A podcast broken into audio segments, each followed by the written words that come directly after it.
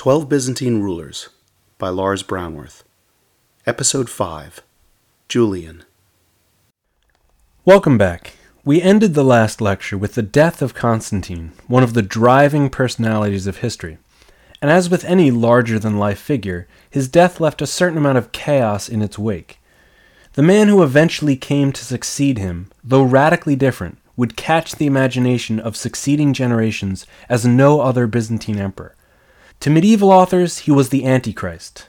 To the Renaissance, he was a tragic hero. To the eighteenth century, he was the archetypal philosopher-prince, the apostle of reason and enlightenment. And to the Romantics, he was the ultimate outsider and rebel, noble, courageous, but in the end defeated. Each has a grain of truth, but fails to capture the whole picture. Julian the Apostate was a complex, enigmatic figure, and he demonstrates the danger of oversimplifying the past. Looking hard enough, whether for a hero or a devil, each generation was able to see what it wanted to see. The truth is, few people living at the time of Constantine's death would have found anything great in Julian. Indeed, the mere fact that he survived his childhood is miracle enough. At the tender age of five, his three cousins became the rulers of the Roman Empire. The army had announced that they would only accept a joint rule by Constantine's three surviving sons, and to ensure that no one else would claim the throne, Constantius, the middle son, started a rumor accusing his half-uncles, Julian's father, of poisoning Constantine. The army responded in horrific fashion by lynching every male relative of the former emperor. Constantine's half-brother, Julius Constantius, was pursued to his house and butchered on the spot with his eldest son. His youngest sons, Julian and Gallus, were only spared because of their age. No sooner did the three brothers have complete control than they started to fight amongst themselves. Constantine the Great had shown his typical arrogance and lack of imagination in naming his children. His daughter was Constantia, and his three surviving sons were Constantine the Second, Constantius, and Constans. Constantine the Second, as the eldest son, naturally tried at every opportunity to lord it over his brothers, and only two years after becoming emperor, he picked on his youngest brother Constans and invaded Italy. Unfortunately, he underestimated him and was ambushed and killed. Constans, finally secure on his throne, found it much more fun to devote his time to his blonde female prisoners than to administer the state or take care of the army. The army was soon on the brink of revolt, and while Constans was away hunting, a usurper by the name of Magentius donned the purple. Constans fled, was captured and killed. The next year, the last brother, Constantius, defeated Magentius and raised Julian's brother Gallus to be Caesar. Leaving him to administer the east, Constantius spent the next three years pacifying the west. Transported from a prison to the throne, Gallus was simply unfit to reign. He spent most of his time indulging a rather cruel streak until Constantius, mistrusting him and fearing revolt, had him assassinated. The situation in Gaul was now a serious problem, but more importantly, the Persian War initiated by Constantine still had to be fought. Realizing that he had to appoint someone to take care of the West while he was t- while he took care of the more important East, he tapped the last remaining member of his family, Julian. He was a shy, awkward philosopher and scholar, and had no military or administrative experience, but he was intelligent, loyal, and a hard worker. So at twenty-three, the young, unknown, and unwilling Flavius Claudius Julianus became Caesar. Since that horrible night of blood when his family had been killed, Julian had been packed off to Nicomedia to obtain a Christian education under the bishop Eusebius, and then on to western Turkey near modern-day Cappadocia. He remained here for six years with only books as company, obtaining permission to devote himself to serious study. The next six years were, in his own words, the happiest in his life. What better way for a budding philosopher to spend his time than wandering around the Greek world, sitting at the feet of the greatest thinkers and scholars of the day, reading, arguing, discussing, and disputing? It was here that he first heard Libanius, a celebrated philosopher who had rejected Christianity and remained unabashedly pagan.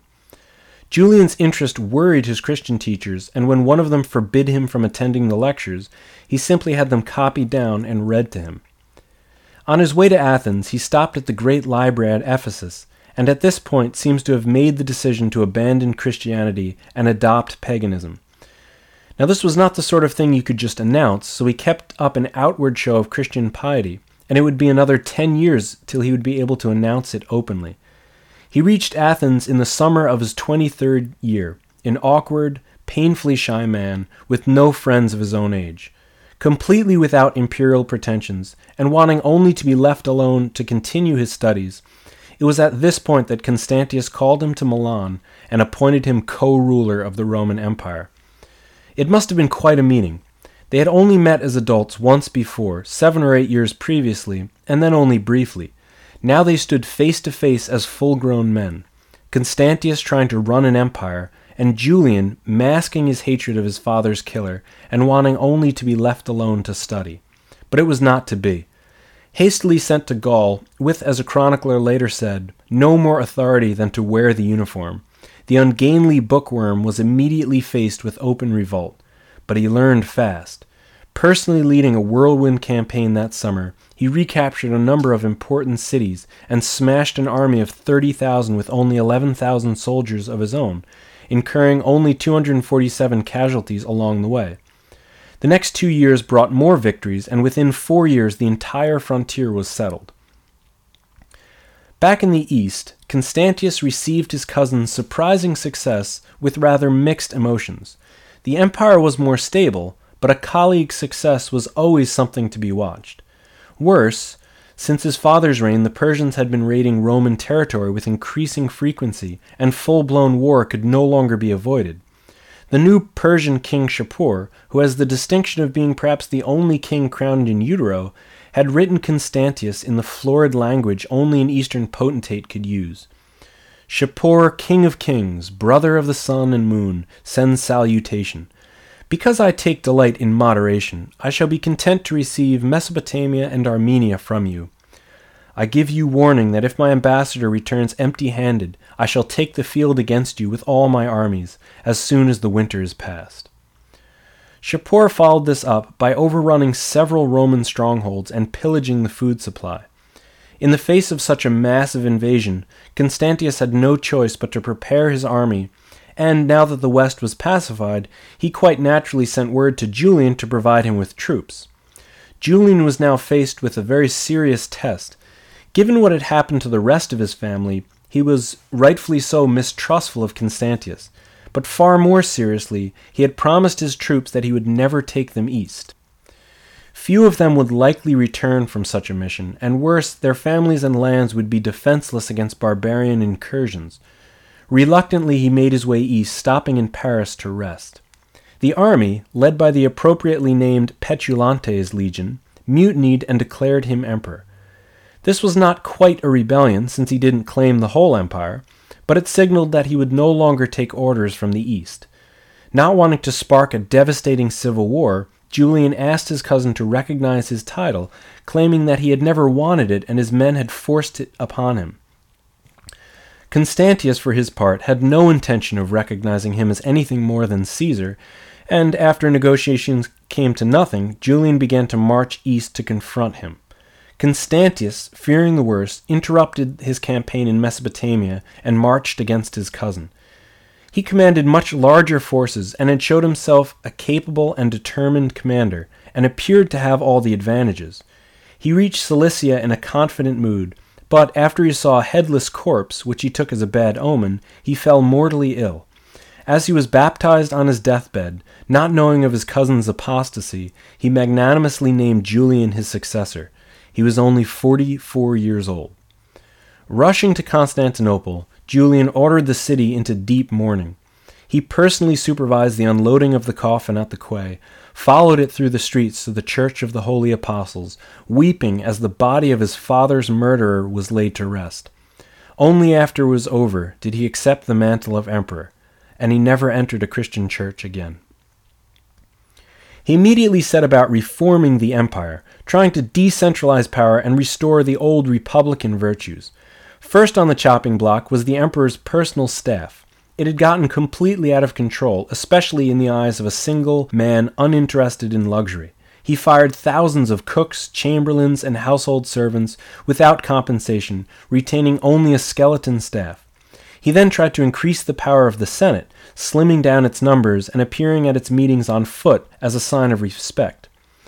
He streamlined the system of taxation, a notoriously corrupt industry, and held military tribunals to try the worst offenders, including the sinisterly named Paul the Chain. But his main goal, upon which he spent most of his time, was to restore paganism and eliminate Christianity. There would be no need for persecution, since martyrs always tended to have the opposite effect anyway, and tended to strengthen resolve. Instead, he opened pagan temples and cleverly declared an amnesty for all those Orthodox Christian churchmen whom the pro-Arian government of Constantius had sent into exile. They would soon, he thought, be at each other's throats. No wild beasts, he said, are so hostile to men as are Christian sects in general to one another. They would soon, he hoped, see the error of their ways and come back to the pagan faith they never should have left. This may seem a bit naive, but Julian was a strange combination— Roman emperor, Greek philosopher, and mystic. He knew that his empire was sick.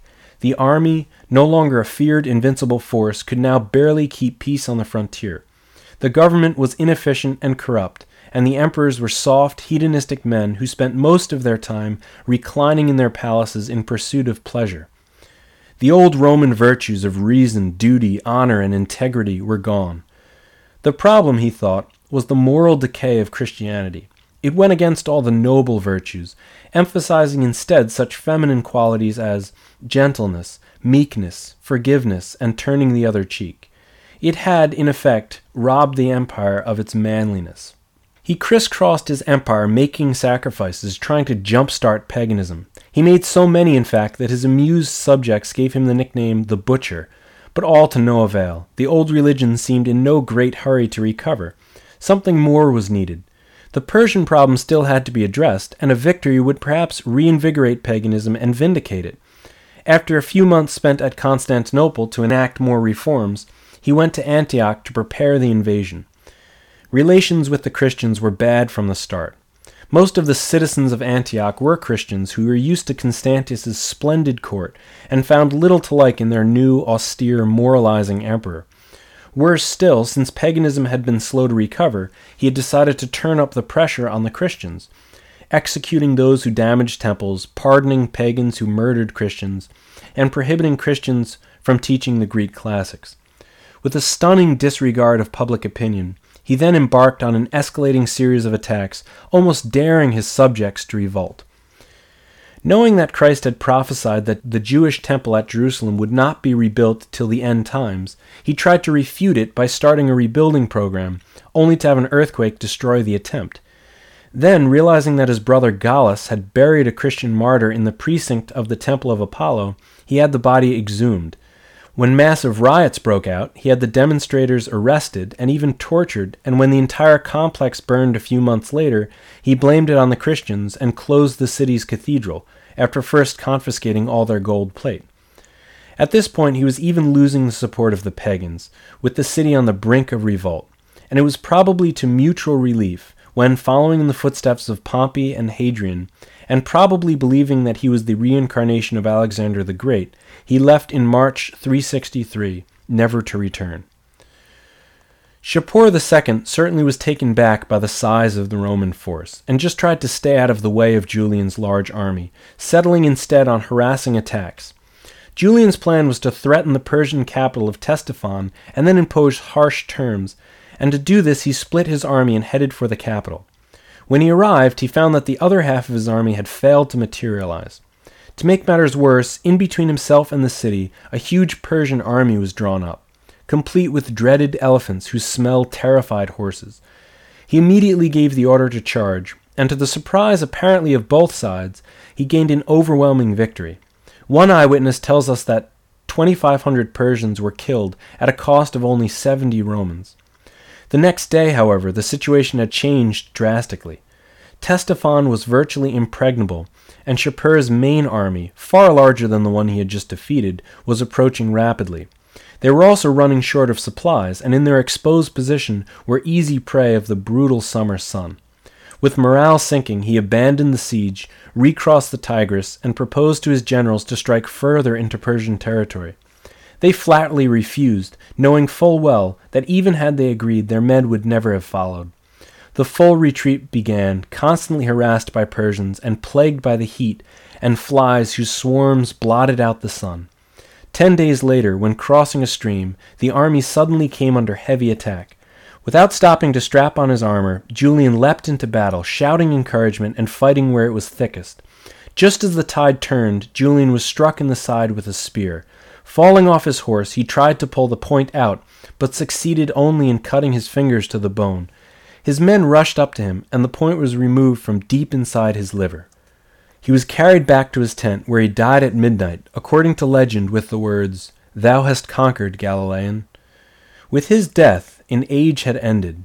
No pagan emperor would ever sit on a Roman throne again, and in a final rejection of his policies, the army elected a Christian, the deeply uninspiring Jovian, to replace him. Julian's story is a tragedy of possibilities, not in his early death, but what could have been. Few have had his courage and leadership, his incorruptibility and his integrity, or his single-minded dedication to his ideals. With skills like these, he could have changed the world, and had he lived, he may have become one of the greatest Roman emperors.